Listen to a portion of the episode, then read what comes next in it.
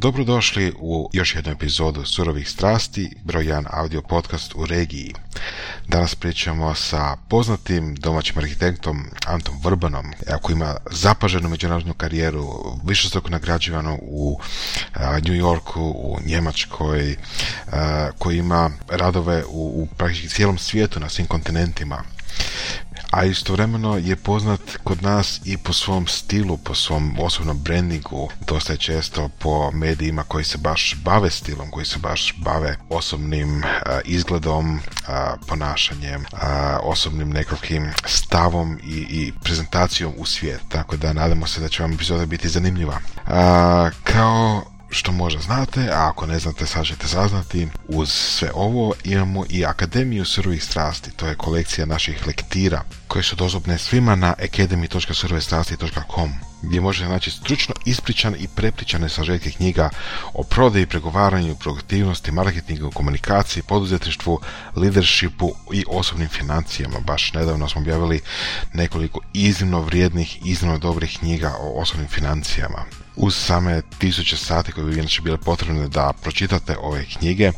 Tu su i komentari e, ove knjige, odnosno ove lektire, radimo Saša i ja i sa svojim iskustvom, sa svojim znanjem prikupljenim tijekom godina donosimo komentare i savjete koji dijelovi knjiga, koje strategije, koje ideje, koji načini rada su dobri, a koji nisu, tako da to nisu samo prepričavanja knjiga. Uživajte u intervju, uživajte u razgovoru, dođite na academy.survestrati.com i slušamo se drugi put. Mm, ovo su surove strasti. Evo danas uh, imamo jednog uh, poprilično interesantnog gosta. Priča počinje prije nekih uh, dvije godine kad sam jednu gošću surovih strasti vidio sam na fejsu da ste povezani, znači stavio sam te na popis i uh, kažem ja njoj, jel bi me mogla spojiti uh, s Antom Vrbanom, vidim da ste prijatelji na fejsu. Kaže ona, ajde daj mi par dana ovoga da, da ti istražim i javlja se ona meni i kaže, on ti naplaćuje gostovanja. Ma je. to nije to nije Nije, a? Ne, ne. Jel si to stavio Dobio me fakturu inače. ne, ne, nije, nije.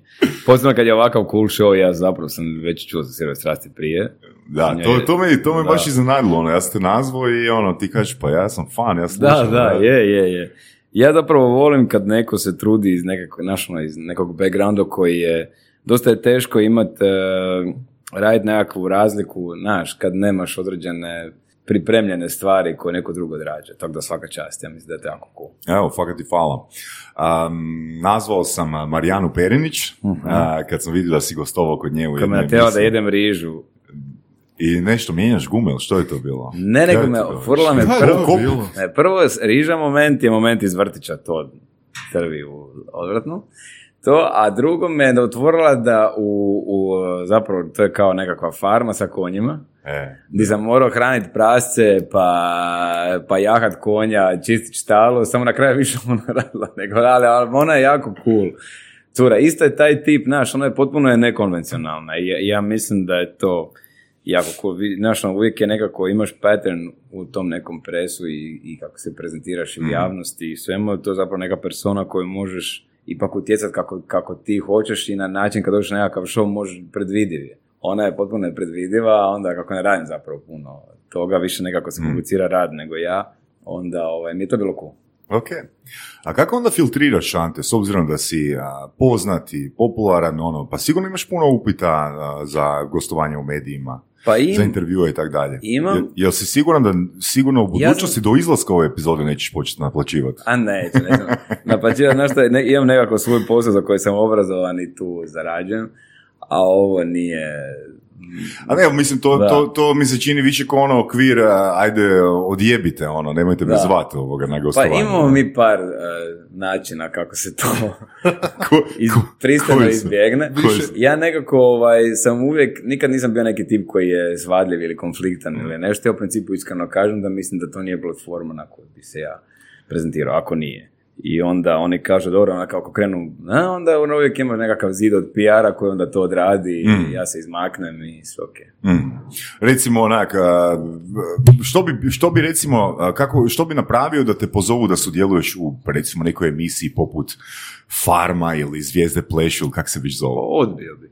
Da, bez razmišljanja. Mo bezrazno. Pa nije to, prvo nemam baš puno vremena, onda ovo malo vremena koje imam nekako bolje da ga provodim nekako, kako se to kaže, pristano je sa prijateljima i obitelji nego na taj način. Da. Mislim da ima puno ljudi koji, kojima bi možda to bilo atraktivnije. Aj, super.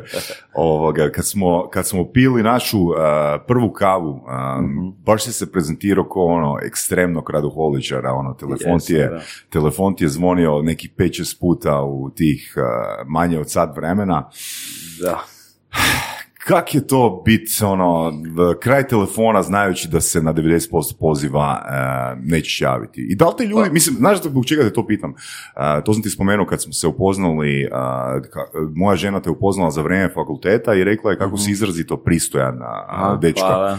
A ovoga, kako je izrazito pristojan dečko odlučio se, odlučio filtrirati telefonski poziv?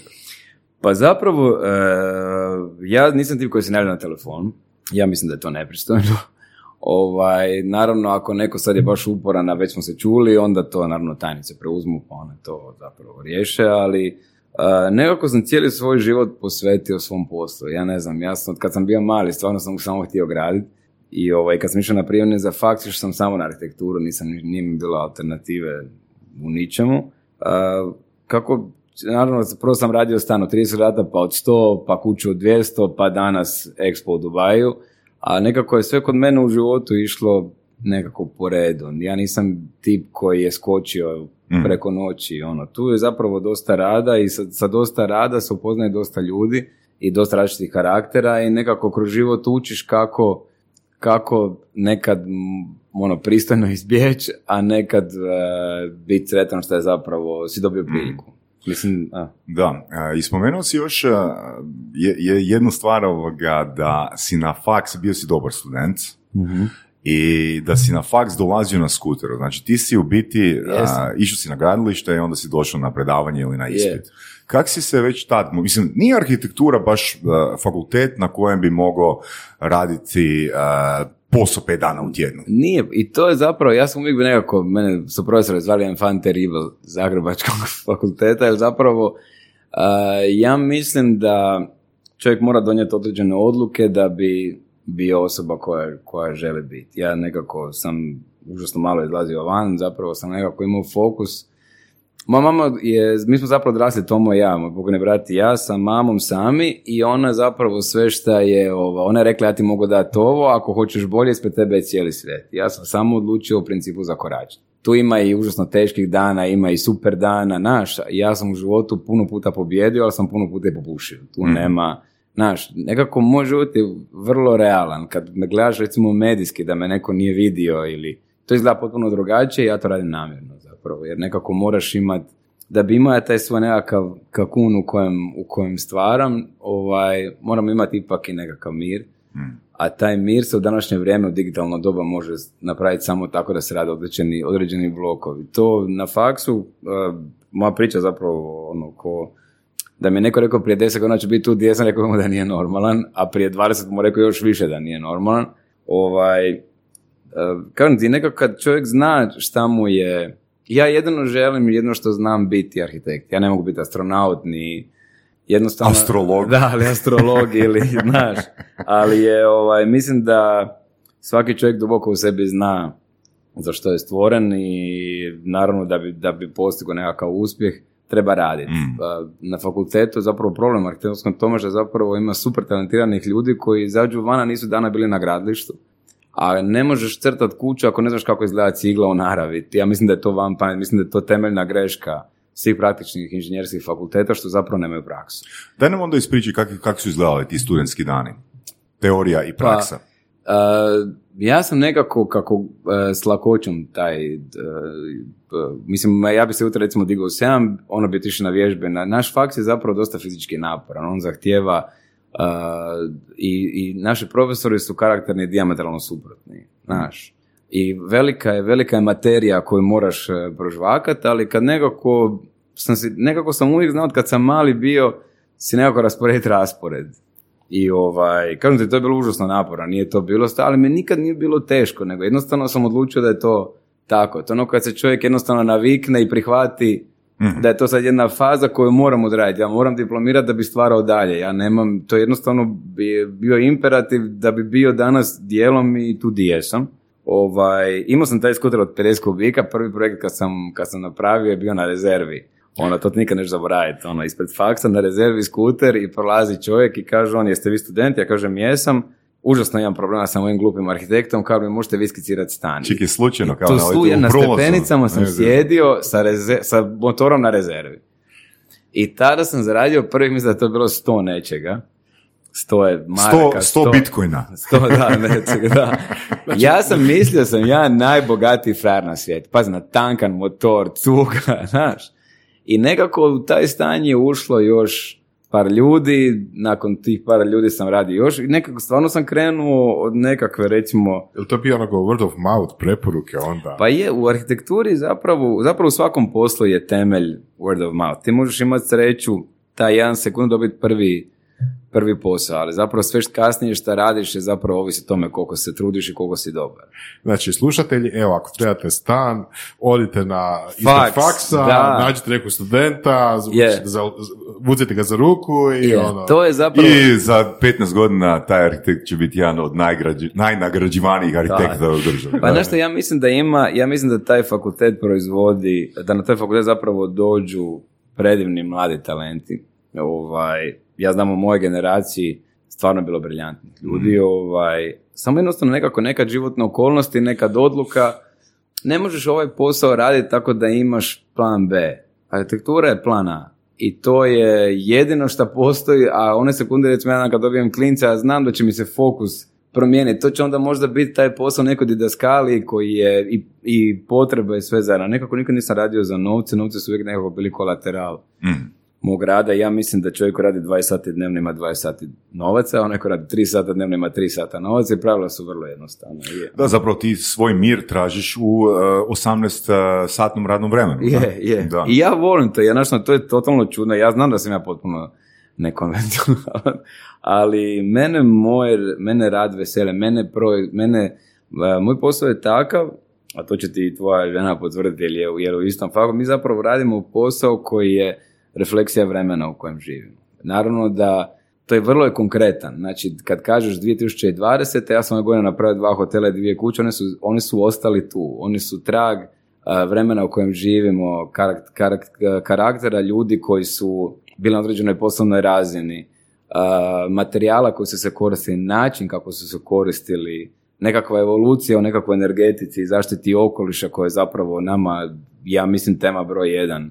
Hmm na svijetu i ja mislim da ovaj čovjek koji se trudi svaki dan biti malo bolji nego dan ranije je dovoljno. Taman bio malo, malo bolji, bolji si. I taj rezultat rada koji je dosta konkretan u, u poslu kojem ja radim je, mislim da je to jako važno. Mm. I uvijek u vremenu u kojem živimo imamo tu nekakvu globalno mnjenje, posebno kad, kad je zemlja manja kao, kao Hrvatska u kojoj sam zapravo do korone sam radio 10% od 100%. E, mojih radova ima, svaka zemlja ima svoj karakter koji definira ljudi koji u nju žive. Kod nas to ima dosta malo jala, znaš, ima dosta, ali ima dosta i, i ljudi koji respektiraju, koji zapravo shvate da možeš biti klinac na stepenicama od faksa i svojim radom doći na određenu poziciju koju, hmm. koja može biti recimo primjer nekim drugim klincima. Mislim da je to najveće. najveće a, a na kojoj si godini faksa bio kad se to dogodilo? Na prvoj. Na prvoj? Hm? Ja sam prvi projekt napravio sa 18 godina. Dobro, mislim, nije da si ti ono prvi arhitekt u obitelji, ne. je tak? Moj djed je bio arhitekt. Uh, on je radio sa, sa pogodnim velikim Ivom Vitićem. Ovo, oni su bili prijatelji kućni. Ja zapravo kad sam bio klinac se sjećam Barbaive sa viskijem do vrha, sa puno leda i njegovom genijalnom ženom, te tom nadom koja je bila totalni ono, Šigu. Mislim, došao, frajer bi došao, mi smo meni mama iz Šibenika, pa bi ljeti zapravo bili, ono sve praznike smo provodili u Šibeniku, frajer je došao sa Alfom, bijelom, kabrio u Šibenik koji je, mislim, imao, ja mislim, tri motora. Znaš, ta, ti kad odrastaš i kad vidiš, moj djed je bio puno konkretniji, on je bio, čovjek koji je bio arhitekt je bio na gradilištu. Što zapravo taj gen uh, vučem i ja. Ja mislim da je to imperativ svakog arhitekta da bude na gradilištu stalno. Ja znam napraviti zid od knaufa, to ne moram. Ali da bi ga nacrto, ja moram znati kako se on radi, koja instalacija u njegovu širinu može proći, koliko mora biti debeli, kakav mora biti zbog Ja mislim da je to... Jesi to na YouTube naučio? Ne, ja sam naučio to the hard way. Kad sam zapravo kretao, ne znam uopće bilo YouTube-a prije 20 godina. Je, valjda. Nije, nije, nije. Nije, jel Nije, i zapravo sad, sad, apropo toga, recimo, klinci koji imaju tu neograničenu mogućnost. Pitanje je ko je postao taj video na YouTube, može ga postati idiot, pa je sve... Ja mislim da ono što je, da se uživo čovjek e, puno bolje educira, mislim da je to puno, puno važnije i mislim da se može zaljubiti u živo a ne preko YouTube-a. Mislim da filteri koje danas klinci imaju kad se vide uživo, zapravo taj dio uživo nekako polako odumire, što mislim da je krivo. Jer danas od bilo koga možeš photoshopirati bilo šta. I opet mi onda drago da radim taj posao koji je zapravo jako konkretan. Ti na njemu vidiš i nekakve greške koje se onda popravljaju, ali vidiš i to nešto novo što si donio, šta, na, što te čini ponosnim, jer zapravo ja nisam važan, važan je tim koji je mm sa mnom, ja sam bez ljudi koji sa mnom rade ništa. Ajmo malo pričati o tome, jer u mhm. principu mislim da jako malo ljudi zna šta arhitekti rade, šta radi glavni arhitekt, kakav je to tim, mm kako je podjela poslova i tako. Pa ovak, znači, ja sam, sada, radi, sada smo aplicirali za 400 tu građevinsku dozvolu koju smo radili. Dakle, to kad podijeliš po nekim godinama, čovjek smisli kad si ti spavao, ali kad imaš dobar tim, mogu se određene stvari raditi paralelno. Ali recimo start je takav kad dođe klijent koji je ili na nekoj listi čekanja ili je uletio jer, jer je meni to genijalno pa želim napraviti kuću od 30 vrata na vrhu klifa. Uglavnom, ovaj, on dođe, razgovaramo prvo o koncepciji. Moje pitanje je uvijek bilo, od kad sam počeo stvarno raditi što ste od uvijek htjeli, a niko vam to nije mogao dati. Mm. I nakon tog pitanja se ljudi zapravo jako opuste. I ja kažem, nema glupih zahtjeva, postoji samo glupi odgovor. I to je stvarno, iako zvuči kao kliše, to je stvarno točno. Ovaj, uh, oni kažu svoje želje, a ja prevedem njihove želje u svoju arhitekturu i zapravo napravim nekakav koncept za koje onda ponovo sjednemo. Je li to samo pitanje novaca? Znači, ako neko hoće mm. kuću na strani klifa ili tako nešto... Nije, nije. E, nije zapravo e, ono što je, što je e, opet dosta specifično za arhitekturu, nije naravno da, da ako imate zadano neke parametre, kuću od 300 kvadrata, kad radite za milijun eura, ali za 100 tisuća eura ne može biti ista. Ali recimo te nekakve projekte za dušu, kako ih, kako ih ja zovem, oni ne zahtijevaju novce. Recimo, svi smo mi za na moru napraviti kuću od 500 kvadrata, s bazenom, moja kuća ima 50 kvadrata i kad je jugo lupaju valovi u ogradu. I nije, ono, naravno da, to su nekako poligoni arhitekture testiranja kad nešto radim za sebe. Recimo da se vratim na ovo znači nakon tog koncepta, kad se autorizira, se potpiše i zapravo tada kreće idejni projekt u koje, koji ako ide na građevinsku dozvolu se zapravo predaje na poglavarstva i tu se već mora razviti u nekom idejnom na razini i konstrukcija i struja i potrošači i sve zajedno i tu zapravo nakon te moje inicijalne ideje e, dolaze e, moja ekipa koja, koja je zapravo sklop inženjera koji rade svaki svoj segment i na kraju čine mozaik, odnosno cjelinu koji se predaje. Nakon toga se radi glavni projekt koji se razrađuje, taj idejni projekt.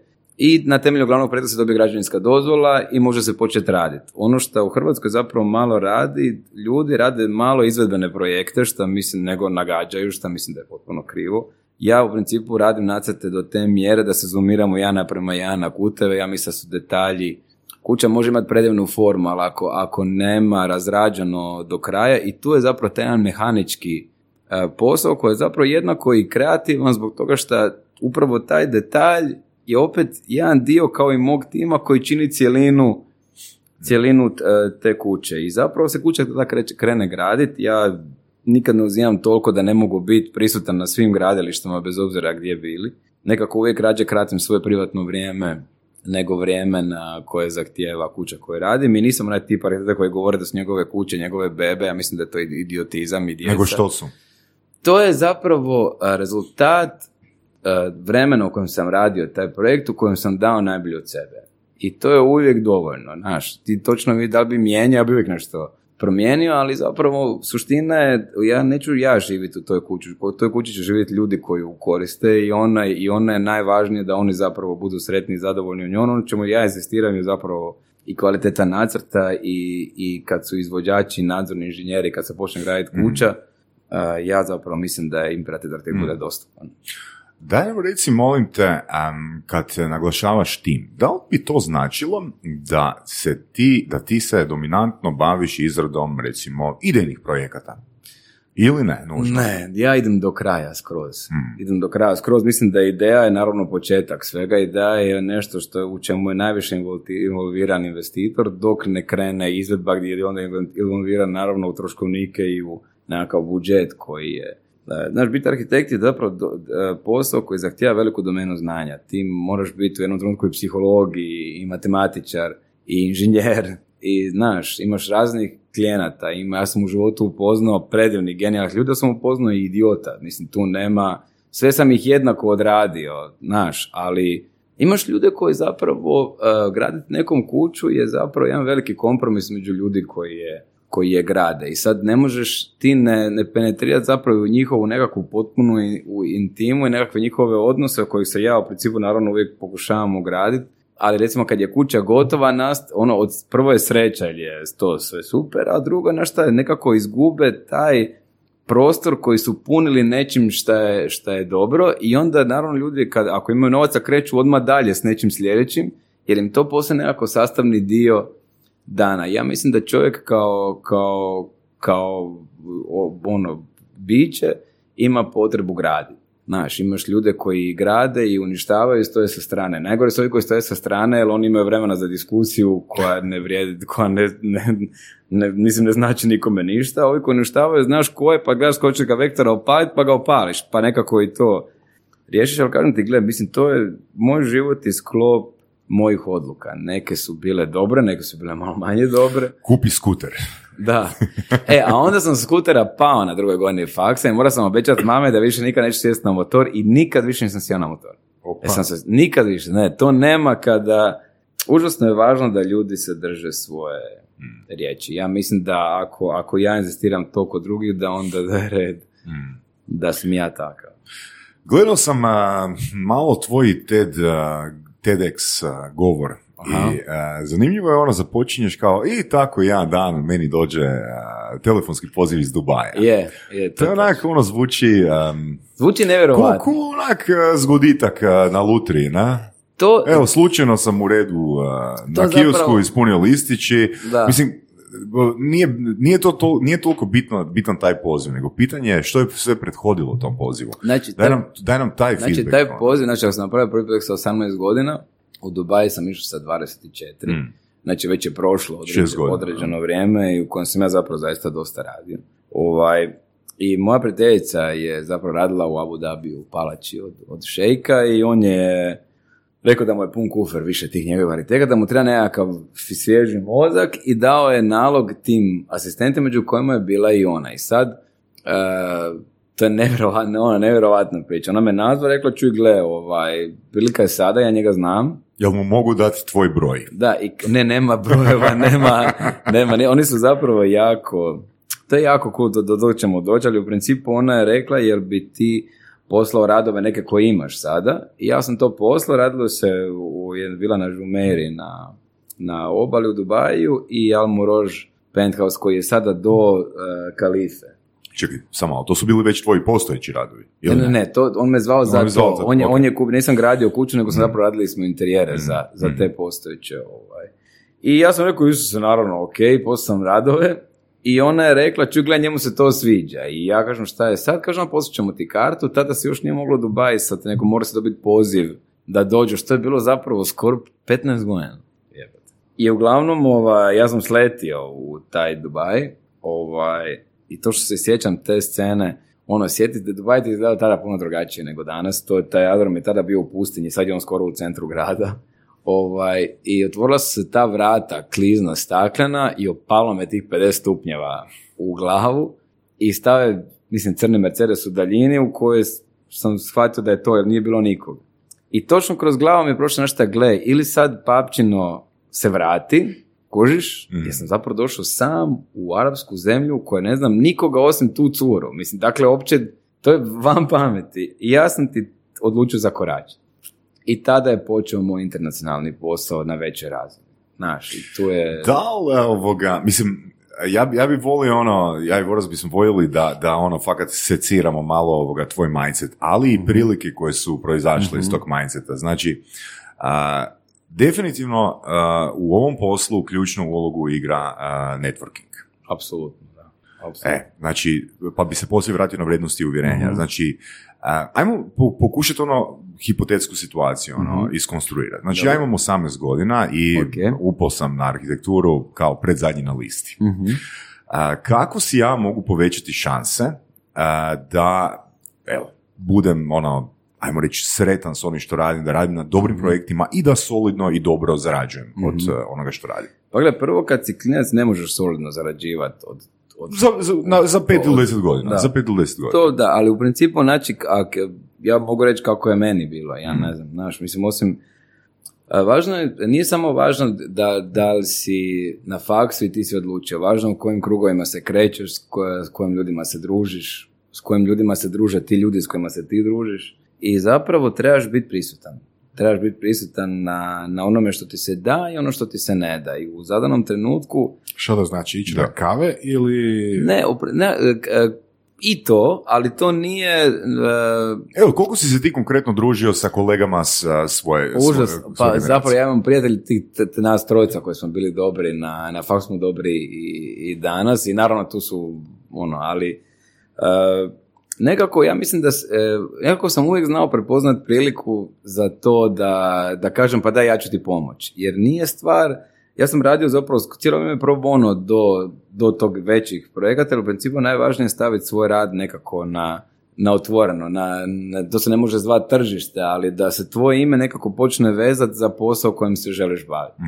Tako da sam recimo Amari, koja je danas super uspješna dizajnerica, ona i ja smo farbali sami njen prvi dućan, koji je bio prvi ono all white, sve je bilo bijelo. Mi smo pofarbali dušu tom dućanu u bijelo i upalili dvije lampe, on je stvarno bio prekrasan, bio drugačiji od drugih. Ja mislim da onaj ko želi napraviti razliku, a ima tu neku, to nešto drugačije u sebi, da mora biti hrabar, znaš, to nije b- b- masu puta je- te i- to dakle si došao i ko ti je obitelj zapravo nekako definira na početku u društvu dok ne kreneš sam razvijati svoj karakter i ono što bi ti htio. Ovaj, ja mislim da naš, znači tr- treba, ne, nije uh, poanta pitka, poanta je da se ide na izložbe gdje dolazi određeni, moraš prepoznat koji je tvoj target klijent, što želiš raditi, da li želiš raditi uh, commercial ili želiš raditi residential ili šta zapravo... Ok. Jesi ti to znao na prvoj i drugoj godini faksa? Jesam, ja sam Jesi? to znao i prije, da. Ja sam znao što, što želim, mene nikad nije zanimala, ne znam, niskogradnja, i to ja sam uvijek htio zapravo raditi baš pravu arhitekturu. Da, jer mislim, problem je to što, ok, nije da znam samo jednog arhitekta a, ovoga, pa mislim da mogu dati neki svoj feedback. Mislim da je problem a, arhitekta danas što mnogi od njih i u 40. godini ne znaju što, žele, što točno žele raditi. A arhitekti, kažem ti, to je dosta, dosta eh, taj uh, studenti... Koja je koji- njihova niša konkretno? Da, studenti koji se prepuste eh, tom nekakvom uh, arhitektonskom zagrebačkoj školi koja te koja u principu ja eh, sam uvijek to javno govorio, ja mislim da ima puno grešaka. Ja mislim da ima puno više studenata koji su puno talentiraniji od profesora. Ja mislim da masu profesora nemaju ni ja realizirani rad ili taj jedan je dosta eh, loš. Čast iznimkama, tu nema diskusije. Ja mislim da ja da, da vodim Zagrebački arhitektonski fakultet, studenti koji bi izlazili iz moje kuće bi bili spremni za, za svijet koji ih čeka ispred vrata. Da li to znači da bi na arhitekturi a, bio kolegi a, the business of architecture? Apsolutno da. Apsolutno da. Vi možete biti najtalentiraniji na svijetu. Mm. Ako vama neko, ne, ako vas neko ne nauči kako to prvo psihološki prezentirati klijentu, koji može biti ovakav, ovakav, ovakav i ovakav, ovaj, uh, na način da kad on kaže da, vi u jednom trenutku morate njemu dati svoju ponudu. To uh, arhitekte koji su zapravo jako uh, kako da se to kaže, neosjetljive, ali su, to je zapravo, mi smo tip ljudi koji jako emotivno gleda na to što se radi, jer je zapravo užasno puno energije i znanja uloženo to da bi uopće taj koncept izašao vani i tog školovanja koje je zapravo za, zaista naporno, ovaj, fizički naporno. To nije knjiga koju nabubaš, pa zaboraviš. To jednostavno mi, ono što učimo, mi to moramo primjenjivati u praksi doživotno. Odnosno... I poprilično su niske nagrade, nizak je reward na, po završetku Točno. E, ja sam jednostavno to ono, na početku što sam, što sam je zapravo malo rekao, ja sam jednostavno uvijek htio više. Uh, htio sam od sebe napraviti bolju varijantu nego što sam tada bio. Znaš, i tu... Kroz rad. kroz rad. Ja ne mislim da je rad jedina, jedini zapravo rad koji, ovaj, koji te čini jačim i snažnijim i nekako iskusnijim i, jer na radu upoznate i probleme i nagrade. A to, a najbolje se zapravo nažalost uči iz grešaka. Da. Teško da će puno toga biti kroz faks. Mislim, to nije jedini problem, nije jedini faks s tim problemima u Hrvatskoj, definitivno. Mislim, on ima gro faksova koji školuju i visoko,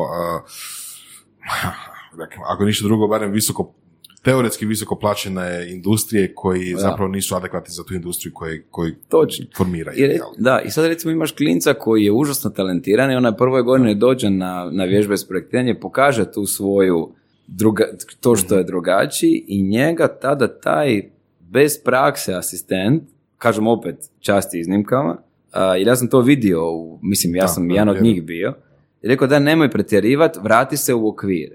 Mm, I ja sam u trenutku govorio da neću. Postoji ocjena od 2 do 5. da. Meni njegovo vrednovanje ocjene šta on misli, to meni zaista bilo sve. Meni je samo bilo važno upisati sljedeću godinu i, i ići dalje. I bilo je, mislim, bilo je stvarno kroz generacije jako, ja recimo da je Zaha Hadid bila na arhitektonskom fakultetu, ona ne bi završila taj faks. Oni bi sad meni rekli ti nisi normalan bi, ali ona je imala organsku arhitekturu koju niko od nas tu, odnosno koji nas pede ne razumiju. Zašto ne bi kuća bila konzola koja, to se može izračunati, to se može napraviti. Dakle, ako si e, student i imaš mogućnost da ti mašta ide u nedogled, u beskonačnost, zašto, zašto ih limitirati? Ti ćeš kasnije kroz godine, kroz nekakvo e, konstrukci- e, predmet ono konstrukcija, nosive konstrukcije i sve zajedno, zapravo tu osobu sam staviti u okvir mogućeg tada na tržištu. Mi smo, na primjer, crtali drvene, detalje drvenih štokova na trećoj godini fakulteta. Ja mislim da je to imbecilno. Jer u praksi, ko će te ikad to pitati? U praksi imaš otvor. Nazoveš izvođača, imaš nacrt. On uzme mjeru, izabereš boju i staklo. Kraj razgovora, 20 minuta. A mi smo potrošili mjesece crtajući jednom old school nepotrebnom rađen smo mogli naš otvoriti fond na faksu pa za sve studente Da, koji imaju i nemaju novaca da se kroz dva mjeseca zapravo da se ne osjeti razlika nego da se uplaćuje koliko ko može cijelo vrijeme i da su nas odveli recimo ne znam vidjeti kineski zid Studijsko putovanje, što Točno. bi rekli. Da. onda recimo nema prakse. Znaš, i sad naravno da kao takav, i ja nikad meni je bilo strah reći moje mišljenje, ja sam sa svom, ja sam dokazao da moja formula funkcionira. Ja zapravo sam na principu na zadnje godine faksu imao više izvedenih projekata nego svi profesori zajedno na fakultetu. Do Na- zadnje godine faksa. Da, do zadnje. Znači ti u principu, uh, to je, znaš, kad nekad pogledam te neke brojeve statistike od sebe, to ja uopće ne razmišljam o sebi. Ja razmišljam o trenutku koje te sekunde radim. Recimo sad paralelno razmišljam o tome da je sutra prezentacija jedne kuće koja mi dolazi i da li će biti gotov 3D do 10 ujutro. Znaš, mislim, nekako sam, mene, odgojila, mene su odgojila žena zapravo, moj stari je uvijek bio prisutan, ali ne toliko da je bio u kući kako su bili starci rastavljeni i nekako smo nadobio taj mindset da mogu raditi dvije stvari odjednom. Dakle, dosta stvari dolazi iz kuće, ali to se isto može kroz fakultet naučiti osobu, jer svako ima određeni domet. To ne znači da je on bolji ili lošiji, nego to je, to je onaj, onaj rad koji ga čini da se, da se osjeća dobro dok to radi. Kad to stane, ide u krivo. To nas ne uče. Ono. Mislim, dobro, mislim da tu ima sad puno još uh, i priče o tome šta je tržišno prihvatljivo, odnosno tržište, tržišno traženo od onoga što je umjetnički, jeli, nekako za E, ali dušu. u tome je zapravo dosta velika stvar. Tržište, biti arhitekt. Mi imamo, mi nismo jedan drugom konkurencija. To je Koliko je uopće tržište za arhitekta? Mislim, da li, da li ogromno je arhitekti- tržište, za, ogrom, Je? ogromno je tržište i svako ko želi može raditi. Svako, svako sa svojim stilom i sa svojim načinom posla uvijek postoji jedna fina linija klijenata koji vas čekaju. I upravo ta, oni kažu sad je u trendu imat, ne znam, kuću koja je tamno siva. Dobro. Banalno, recimo. I sad ne znači da svi moraju imati tamno sive kuće. To je glupost. Niti je to dobro e, e, insinuirati mladom arhitektu da je to sad jedino po čijem kriteriju. Dobro. Zašto, zašto bi to moralo biti tako? Na- I ono što me zapravo najviše zapravo smeta je to što da sam ja recimo puno bolje sa stvarno velikim imenima arhitekata u svijetu s kojima zapravo, u čim sam sad zapravo sferu tog internacionalnog rada ja ušao, da zapravo gledam te moje uh, i neke kolege koji su dozvolili da ih taj sistem uzme. Da, u kalupi. Da, i to, a ja to jednostavno nisam dao. Ja, kažem, bilo je užasno teških dana u kojem recimo došao na isprav, ne bi primili prijavnicu, a došao sam na vrijeme. Sad to je nevažno, ali neko bi se na to vezao i to bi pretvorio u frustraciju, onda bi on stao tu. Ja sam sljedeći rok, došao dva dana ranije, stavio prijavnicu. Nikad nisam se svađao sa nikim. Ja ne dozvoljavam naravno da ono što nije fair da se to događa, to jednostavno ne može proći, ali, ali nekad u životu moraš popustiti sistemu, ali ostati svoj da bi taj finalni tvoja ideja zapravo izašla u svijet. Ok, kad kažeš izašla u svijet, da li, mislim, arhitektura je jedna od onih zanimanja koje su relativno zakonski regulirane. Da li je sad može neko iz Hrvatske bez problema otići, ne znam šta, u Austriju i tamo biti arhitekt ili ne znam, u Irsku? Nama je puno pomogla zapravo Europska unija. Ovaj, e, naravno da, da postoje tebi, ono što sam ja zapravo odlučio, što mi se svi su me prvo mislili da sam luda, sad su shvatili da sam zapravo dobro napravio, je to da mi baza i ured uvijek bude u Zagrebu. Da je to dobar korak da je to dobar korak. Jer, jer zapravo otvarat ured vani ne znači zapravo ništa osim komplikacija i moraš uzimati odvjetnika, moraš imati računovođu, moraš imati tajne, moraš imati recimo sistem koji ide s Europskom unijom je zapravo došlo to da smo mi ušli, to je spas poslovni za sve mlade ljude, jer ti daje neograničenu mogućnost kretanja i rada. Mhm. I ja uvijek sam primao plaću u Zagrebu i mene su sve uplate dolazile u Zagreb. I, I na taj način sam zapravo ostao, jer sam definirao svoj dom, uh jer ako radim, ne znam, u Londonu godinu dana, pa onda krenem raditi u Pariz, ja ne mogu sad, taj sistem je dosta teško iščupati iz Londona i prebaciti ga... Da, da, to je jasno, to je e. jasno sa poslovne strane, ali da. sa strane tipa baš... Zakonski, zakonski okvir. Zakonski, zakonski ti se moraš naravno prijaviti tamo u komoru arhitekata. E, to, to. To se moraš prijaviti komoru arhitekata, ti dolenšaš uh, svoje nacrte, ti gledaš njihove regule, i u principu po njihovim regulativi napraviš projekt koji se aplicira tamo. Ja sam ovlašteni arhitekta i ovlaštena arhitektura se prebaci u komoru tamo i traje određeno vrijeme kako u kojoj zemlji. Recimo procjena da će raditi se godinu dana ta kuća, godinu dana vrijedi taj, zapravo ta autorizacija. A ako trebaš još možeš lako produžiti. Ali nema odlaženja tamo i raditi na pamet. Znači uvijek postoji protokol. Znači ti klijent je tamo, on ti napiše pismo, imaš ugovor dvojezični koji je potpisan više kod javnog bilježnika, odlaziš u komoru, u komoru pitaš što još treba donijeti, ti kad si ovlašteni arhitekt unutar Europske unije, znaš, mene, mene ne, ne zanima biti uh, uh, stalni član Pariške komore arhitekata, uh ali u tom periodu dok radim tamo, Nekad se to ni ne mora, ja mislim da je to red, da ja, se, ja, ja volim protokol, ja volim redit, to se, to se tako radi. Znači, nakon što dobijete njihovu autorizaciju i prođe kroz njihova poglavarstva, dobiju se dozvole i sve zajedno tek tada, jer arhitekt nikad nije građevinski nadzor. To ljudi zapravo krivo. Arhitekt može raditi projektantski nadzor koji se onda opet e, u principu je dio tog mozaika koji se zove sad gradilište. Znaš, znači ja sam tu za, da, da vidim da se provede vizualno to što treba, a građevinski nadzor da je tu da, da provjeri da se to izvelo stručno po, po pravilima građenja. Da. Znaš, u principu to puno je lakše, ja prodajem recimo intelektualnu vrijednost što je nacrt, a puno je teže kad je neko građevinac pa mora fizički operativu. Super, e. super. to je zanimljivo. Mislim, da zašto pitam je što sam pričao sa nekim mladim potencijalnim arhitektima koji su rekli, a mi smo u lošoj poziciji, nama je teško izaći van raditi, znaš, ono lakše, ne znam, otići nekom Prvo, iz drugih zanimanja u inozemstvu nego nama.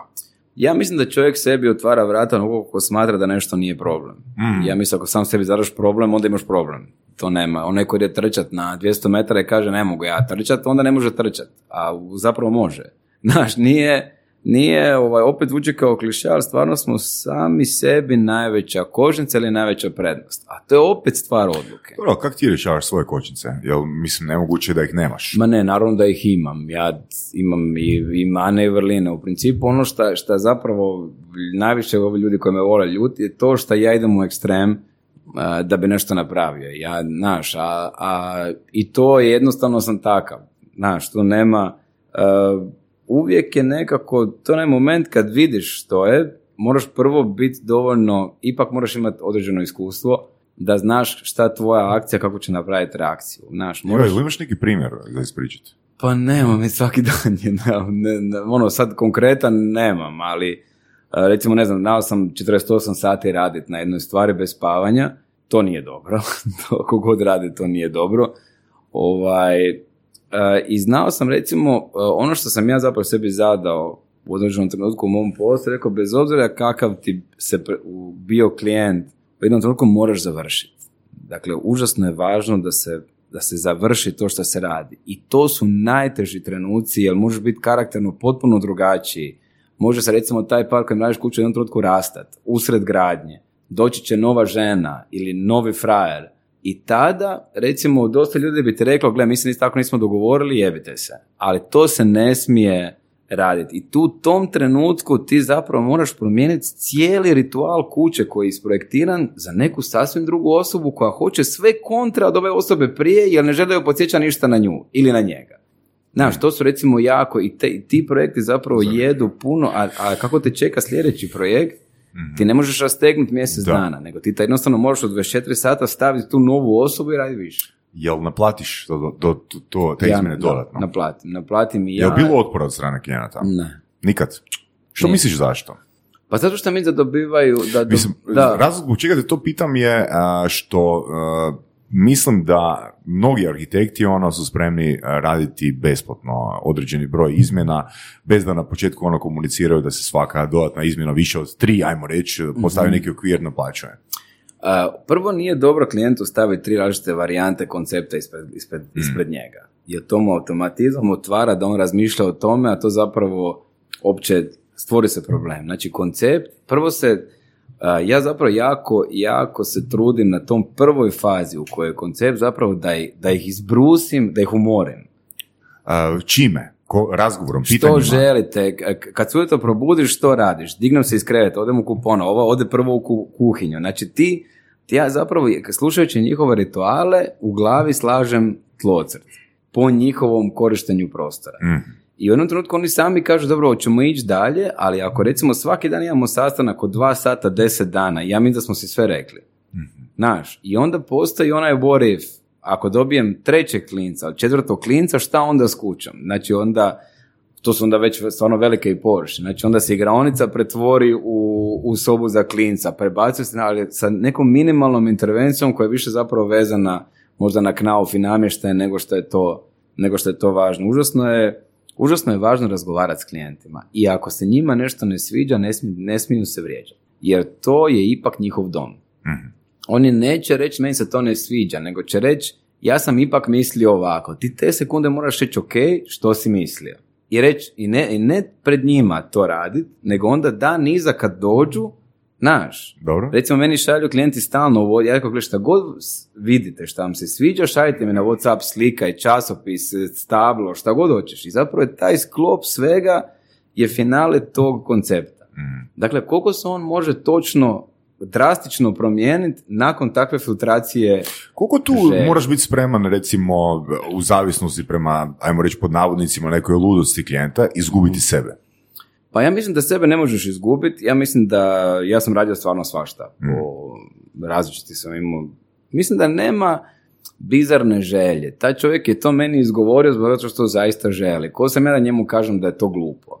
Ja, moj zadatak je zapravo to što on želi inkubrirati tako da to ima nekakvog smisla i u, i u funkciji e, površine. Da ima malo manje besmisla. da, da, znaš, ali, ali nije svaka osoba koja ima novaca da, da mu se napravi kuća ima mu apsolutno poštovanje. Ja nemam, mene nikad nije zanimalo nisam onaj tip koji sad moralizira sa oltarom i kaže ko zna kako je neko nešto zaradio, me to uopće nije moja tema, ja imam svoj ugovor, imam posao koji radim za pa njih. Pa da, zapravo tu se nameće pitanje, jesi li ti uh, primarno biznismen ili arhitekta?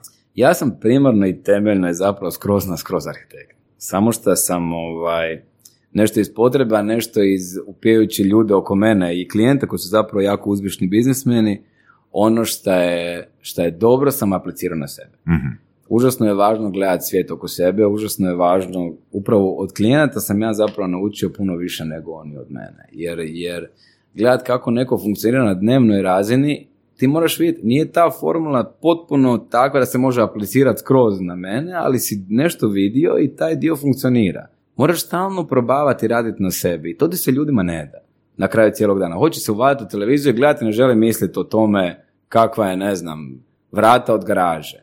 A ja hoću da, bude, su kamena da se ne vidi ostatku fasade. I to zahtjeva deset inženjera da se to napravi, ali kad su ona napravljena, to je razlika između svih ostalih kuća koje su bile nekako prosječne, jer su samo kupile. Mislim, glup je primjer, ali, ali je na taj način se recimo pomiču granice, na taj način ti nagradiš sam sebe i svoj tim jer si napravio nešto što je, što je drugačije, što je novo i što funkcionira. Mm.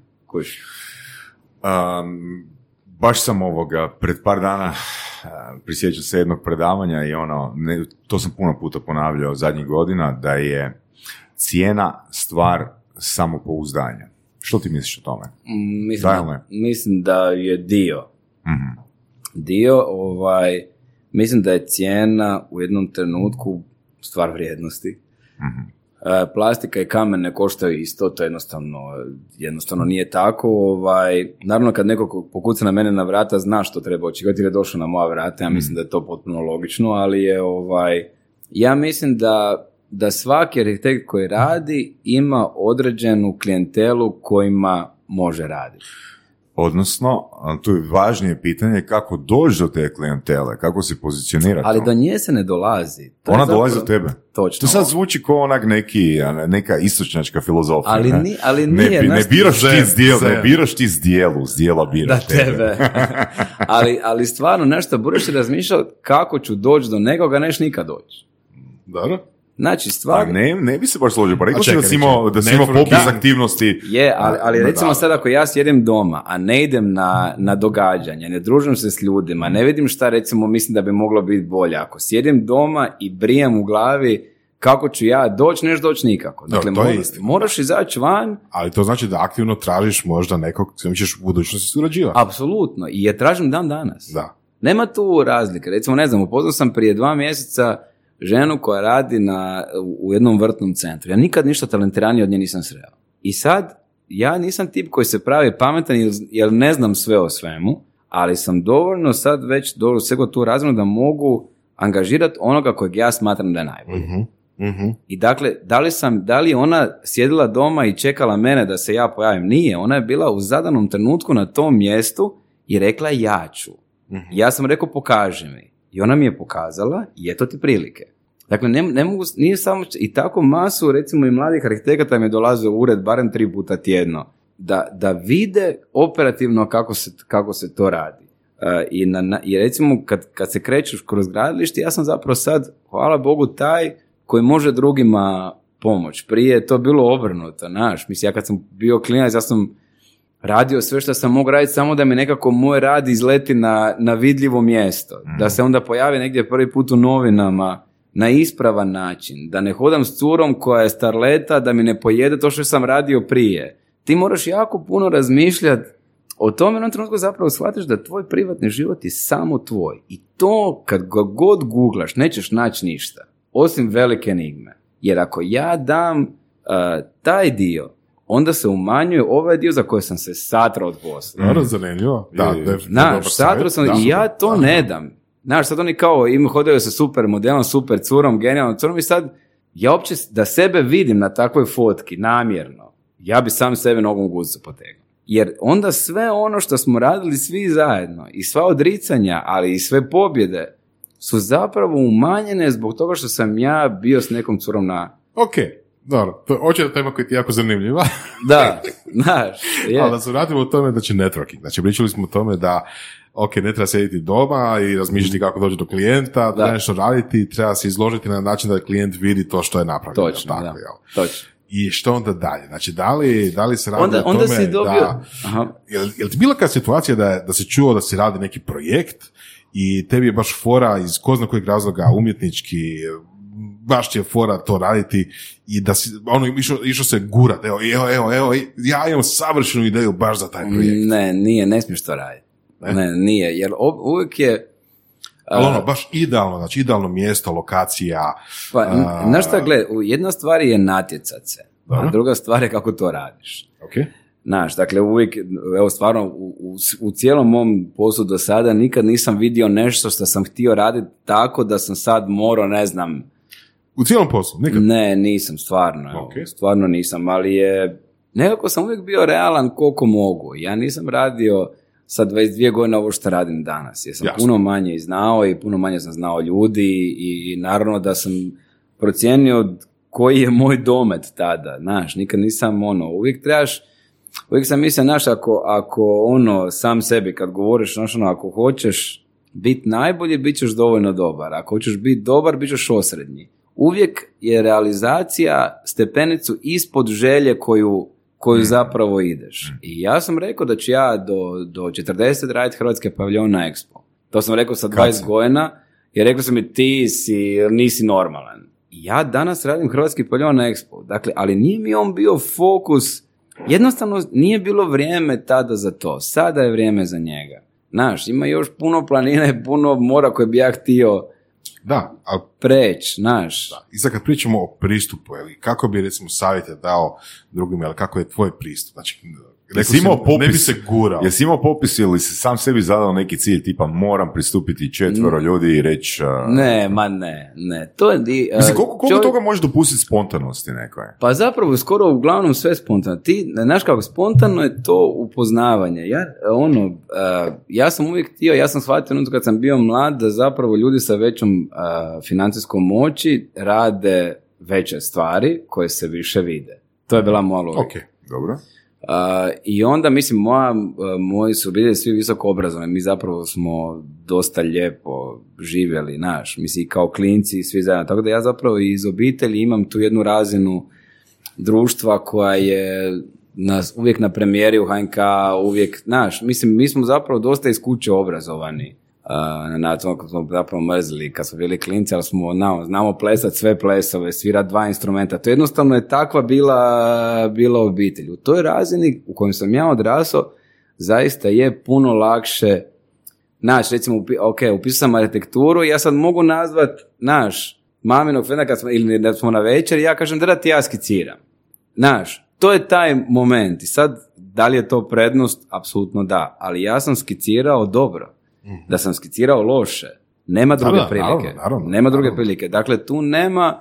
Uvijek je, e, nije sramota pitat. Postoji razlika među pitat i žicat ok. to su uh, ono, dva različita planeta. Znaš, ali u jednom trenutku, recimo sad da sam ja nisam arhitekt, da mi dođe neka cura ili dečko i da imam poslovno stvar, kaže da, da ti ja skiciram, ja bih rekao, sure. Znaš, uh, i, i da mi se to svidi, ja bi njoj ili njemu dao, ok, napravi mi sad, razvij mi to, platio bi im, pa bi došli dalje, ja bi taj stan recimo završio. I na tom otvorenju tog stana je ljudi koji imaju novaca vole i pokazati svoje lijepe stvari, uglavnom, ovaj, će doći deset drugih ljudi i na tom otvorenju će biti ona ili on. Ja ću reći, gle, tu su ti. Tako se postiže a, rast u nekom a, socijalnom, društvenom a, smislu. Umjetnost je uvijek bila blizu bogatstva. To je jednostavno tako. Uvijek su ljudi koji, posebno new money, koji su odjednom postali bogati, smatraju da mogu sa određenim imenima a, i brendovima stvoriti ipak nekakav svoj status u društvu. E, Danas je to puno manje, danas recimo se demografija mojih klijenata dosta promijenila u odnosu na čak pet godina u Rikarci. Imaš užasno puno bogatih startup klinaca koji su milioneri, a zapravo su toliko inteligentni da su lišili si i života svega onoga van toga što su bili fokusirani, kužiš? I oni dođu kod mene i kažu, gle, ja ti ništa ne znam i ja ti nemam pojma, ali ja znam da si ti najbolji i ja ću tebi platiti i ja bi sve što ti meni kažeš. Pošteno. I meni je to genijalno. Jer pazi koliko je pošten. To je kao da sad ja, ne znam, sad, ne znam, ne daj Bože, ne znam, na nekog griza morski pas dok smo na plaži. Ja neću glumi doktora. Ali ću tu osobu uzet i otfurat doktoru. Tako i on zna gdje da ide da bi dobio ipak svako voli živjeti u lijepom prostoru. Arhitekata nikad neće biti dovoljno. Samo taj način razmišljanja koji opet, ono, mislim, plasira ta škola koja uči te, te klince kriva. I mene danas boli briga šta oni misle. Ja, ja imam 42 inozemne internacionalne nagrade. Nijednu u Hrvatskoj. Razumiješ? I sad, mene pita da li ti to smeta. Mene to ne smeta, meni je to čak i logično. Jer on, mi nismo na istoj valnoj Da, da. duljini, razumiješ? Ja ne mislim da su oni loši. Ja ne mislim da su oni kreteni. Ja jednostavno mislim da, da, da, si, da nisu, nažalost, otvorili vrata a, kreativi i svijetu da vide kako se što radi van, nego su se zatvorili i to zovu nekakvom strukom što to zapravo nije. Jer mislim da profesor mora znati puno, puno više od studenta da bi ga nečemu naučio, a ne taj koji ga koči. I osim toga nešto i, i i ovo je užasno veliki problem, problem je sa klijentom, pa još čak izgovora čak da su seljaci. Ko si ti da ti kažeš da je neko seljak ako on gradi svoju kuću? Pa pokaži mu da nije zlato suština bogatstva, nego da je najljepši kamen koji je brušen samo za njega, koji je u jednoj boji nauči i klijenta i, i ljude ili kao ko će to čistiti. Pa gledaj, ako imaš za kuću od 3 milijuna eura, valjda postoji teta ko će obrisati staklo. Razumiješ, tu nema... Ko, koje onda bi ideje, koje bi vrijednosti po tebi a, trebao arhitektonski fakultet a, promovirati? Ja mislim, ja mislim prvo da moramo njegovat različitost. Mislim da je to, da je prva godina ključna. Nama je na prvoj godini fakulteta prvo predanje naša dekanica, tada Ovo Franić rekla, užasno će vam biti teško na faksu, na kraju nakon fakulteta ćete biti jedan drugom konkurencija i bit će vam jako teško. Mislim, dobro, da li si ti normalan? I sad mi, nas 150, sjedimo u, u toj dvorani i misliš se, kuž, how the fuck did this happen, jebote? Znaš, i u to treba, pozitivna misao e, je nešto što čovjeka motivira. Znaš, i ne možete reći nekome da je glup zato što je drugačiji. I, i ja smatram da treba na fakultetu, ne, mora, ne može sad naravno svima... Odakle je taj dio da se nekoga šikanira ili, ili umanjuje zato što je drugačiji. Mislim, pogotovo u takvom zanimanju koje je tako blisko umjetnosti, koje tako ima nekakav ono kreativni dio, odakle dolazi taj dio? Mislim, možeš reći, ok, da je možda nekad dobro reći za doktora da ne bude previše kreativan, Dobro, ali njegov po- posao nije kreativan. da, ili automehaničaru reći da ono, ajde ne bude Da, baš kreativan. ali ni njegov posao nije kreativan. Ali, znaš ono, reći nekome recimo od bilo arhitekture ili ne znam, da se bavi, bavi umjetnošću, skulpturama, će bilo reći, e ne budi sad kreativan, je malo čudno. Točno. I sad, e, kažem ti, opet ću ti ići na primjere iz, iz realnog života. Užasno puno klinaca koji mi dolaze danas, da sam ja profesor, ja bi od njih napravio superstarove. Stvarno. Dobro, ok, doćemo do toga. Da. Ja bi stvarno njih napravio superstarove i pokazao bi im na način koji, koji se radi. Sad, koji je problem? Problem je, dakle, prvo to što različitost nije nužno nešto što je opasno. A ono čega se zapravo, što ljudi koče e, tu različitost je zapravo strah. Od? o strah od mijenja kakvi treba arhitekti biti u Hrvatskoj. Što je zapravo vani potpuno drugačije. Kuš, ja igrom slučaja sam u Zagrebu, i drago mi, mislim, te, ja, to je, tamo sam upoznao prijatelje, to je, moj, to je moj fakultet, ja sam diplomirani inženjer arhitekture i ovlašteni arhitekt, to je veliki dio mog života pripada tom fakultetu, samo danas on i tada kad sam ja bio je ipak drugačiji. Da veliki profesori velikog znanja su otišli u penziju i ostali su zapravo, e, ne svi, ali recimo nemoguće da mi, da mi predaje recimo meni ili nekome ko, kao ja ili recimo mom djetetu ili recimo mom ku- kome god prijatelju netko, projektiranje je netko ko nikad ništa u životu nije isprojektirao i prezentirao klijentu. Uspješno. Dakle, kako ćeš ti meni objasniti ako si ti neuspješan? Nemoj se ljuti, ti jesi profesor na fakultetu. To meni, to je čast, ali to nije uspjeh arhitekta. Uspjeh arhitekta Dobro, je ost- ok, jasno. ostaviti trag svog rada u vremenu u kojem živimo. To je suština arhitekta. Znaš, da je bar, ne mora on, možemo biti teoretičar, ali onda izvuci najnoviju tehnologiju, naruči sa fakulteta, donesi, pokaži, okreni. Ako neko nacrta, ne znam, krevet 4 na 4, recimo, gle, jebote, ne, mislim, ako ti dođe takav klijent, nacrtaj ga, sad ti u nacrtu koji ti ja predam, ne možeš imati krevet 4 na 4, stavi ga 2 na 2. Dakle, to tada nije različitost, nego za briju. I ok, zabrio si, a daj se sad, znaš, ali, ali ne kažeš mu, ne može biti okrugli valjak i ne može ti kuća stajati na stupu na stablu. Zašto ne bi stajala? I zašto to ne bi bila najljepša kuća na stablu?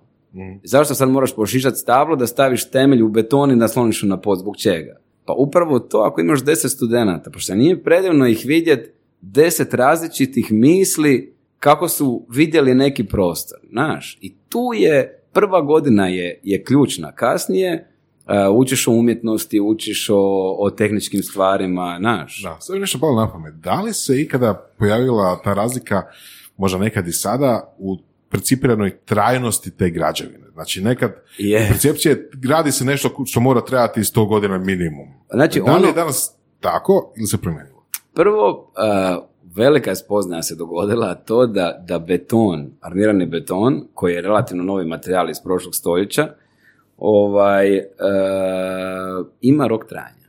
Okay.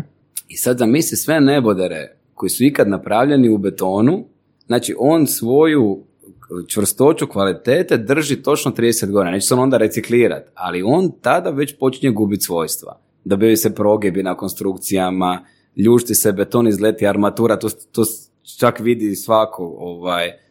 A jedino što zapravo je recimo vječno, ovisi o atmosferi, naravno gdje se nalazi, što je zapravo prirodni materijal.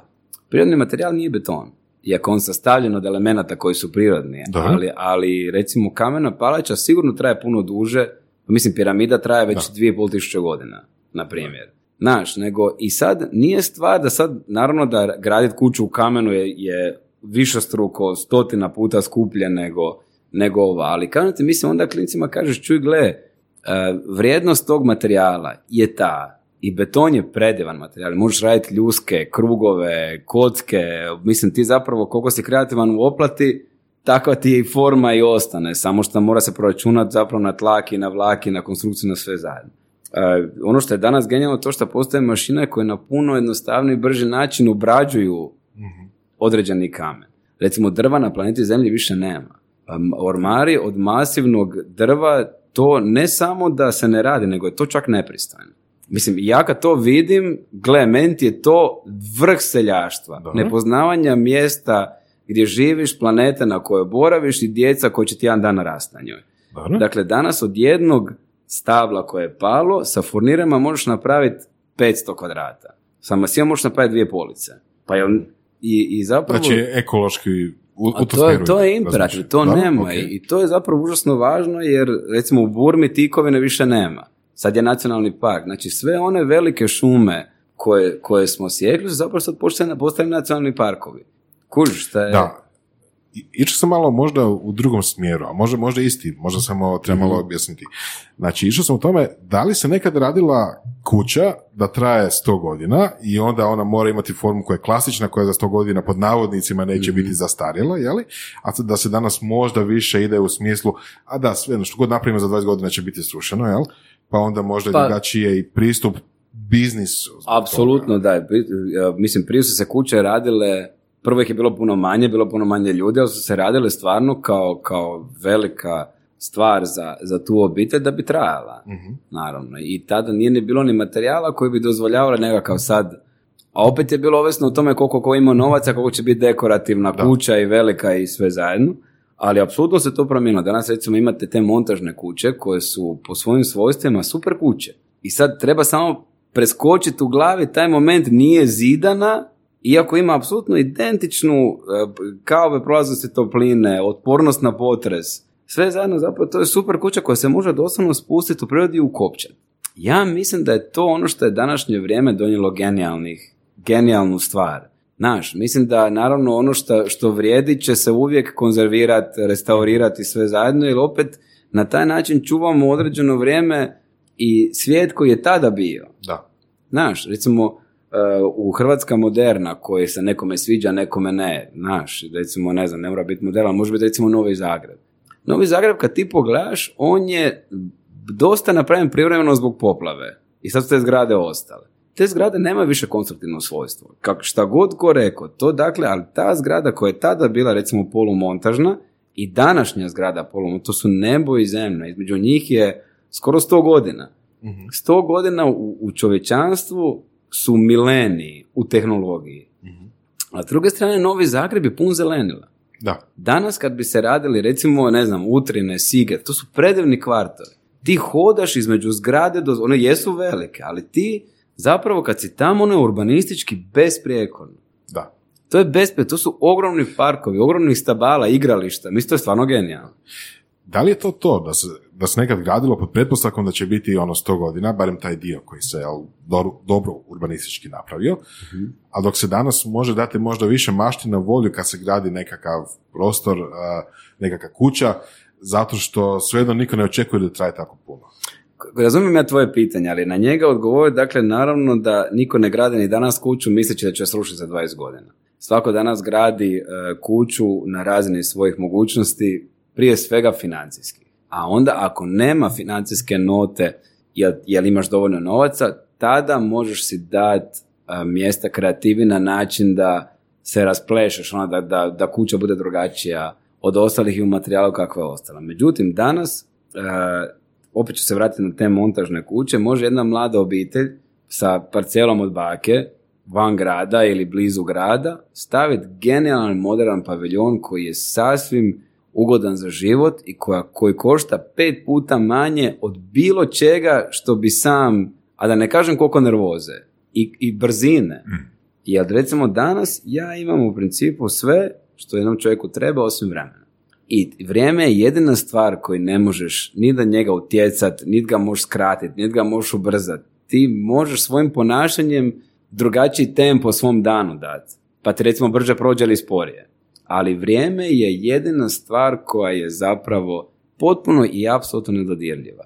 I sada ako to dvoje ljudi sa malom bevom, koji su predivni i koji rade i kojima će pomoći mama i tata, pa šta nije logičnije da, da naprave takav jedan predivan paviljon koji je mali, koji mogu i očistiti, koji ne troši ni puno struje, ali ima gore dva kolektora i koji košta zapravo sve zajedno 100.000 eura, a da bi kupili onda nekom lošem kvartu za 100.000 eura stan u betonu koji je, kad susjed potegne vodu, ga čuješ u garaži.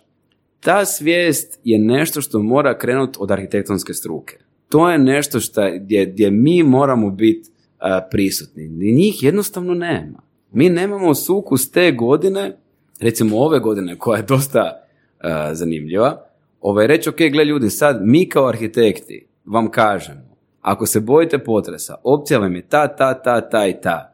Sanirate kuću, pusti sad i zakon i vladu i vlada mora samo nabaviti novce i nabavila jer novci će doći od Europske unije i svaka čast. Kada?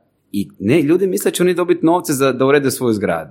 Ta zgrada mora imati projekt, ovlaštenog arhitekta, ovlaštenog građevinu, ponudu, izvedbeni projekt zapakiran po svim pravilima da bi uopće aplicirao. I sad će ti se javiti bijes, jer kao zakaj on dobio, ja nisam.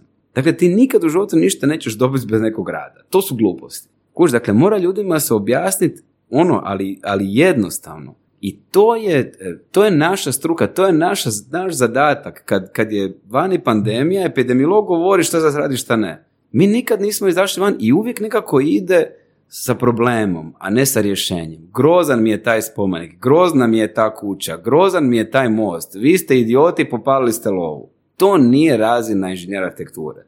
Kritički osvrt je jedna stvar. To je stvar sviđanja. Da li ti se nešto sviđa ili ne. Ali ako je to konstruktivno sigurno i ima svoju dozvolu, prošlo je kroz neki filter, a, a to što nije bilo na javnoj raspravi ili on se bavio nekim drugim komentiranjem nečeg lošeg, pa nije došlo na javnu raspravu, što postoji za svaki javni objekt, ko ti kriv? Dakle, kod nas nekako uvijek kad je nešto gotovo, onda je katastrofa. Zato što nismo involvirani u sistem. I to ne mora biti, to može biti jako zabavno. Zašto na arhitektonski fakultet ne bi došao neko ko je pravnik, a htio bi čut o čemu, zašto je to zatvornice, zašto je bedemčina ispred njega i svi drugi su seljaci? To nije točno. Ja sam uspješan danas dijelom i zbog toga što smatram da je arhitektura i građevina jedno tijelo. Ja sam bez građevinaca ništa. Građevinci bez mene ne znaju šta, šta bi radili. I ja na svojim gradilištima imam super atmosferu jer svi znaju šta trebaju. A priori je nekako napravljen sistem da su arhitekti posvađani s građevincima. Zašto je to tako? Zato što je on seljačina, a ovo je mimoza. To nije točno. Taj, taj nekakav, to nekako zaokruženo mijenje o, o tome to ne valja. I sad naravno ako recimo mi kažemo, gle, postoje, od, od, od, kao fakultet odemo u grad i kažem da vidim gradske parcele oko grada koje se mogu pretvoriti u parkove u kojim se mogu staviti te kuće. Oni kažu imamo taj teren. Ti se moraš pripremiti, ti moraš raditi. I onda reći, ok, ta kućica je 100 tisuća, onaj koji, koji je mlađi od 40 ima dvoje djece ili od 30 ima jedno, dobiva tu po Europskom fondu, tu vam je aplikacija i gradili bi ljepši svijet. A ne na način da kažemo sad će se grad srušiti, jer, mislim, grad se nije, to je katastrofa što se, ja živim u centru, to je katastrofa. Ali činjenica je da su ljudi kroz vrijeme radili određene zahvate u svojoj kući ili ne održavali, što je tu kuću činilo konstruktivno slabijom. Da li su oni krivi? Nisu. Zašto? Jer nisu znali.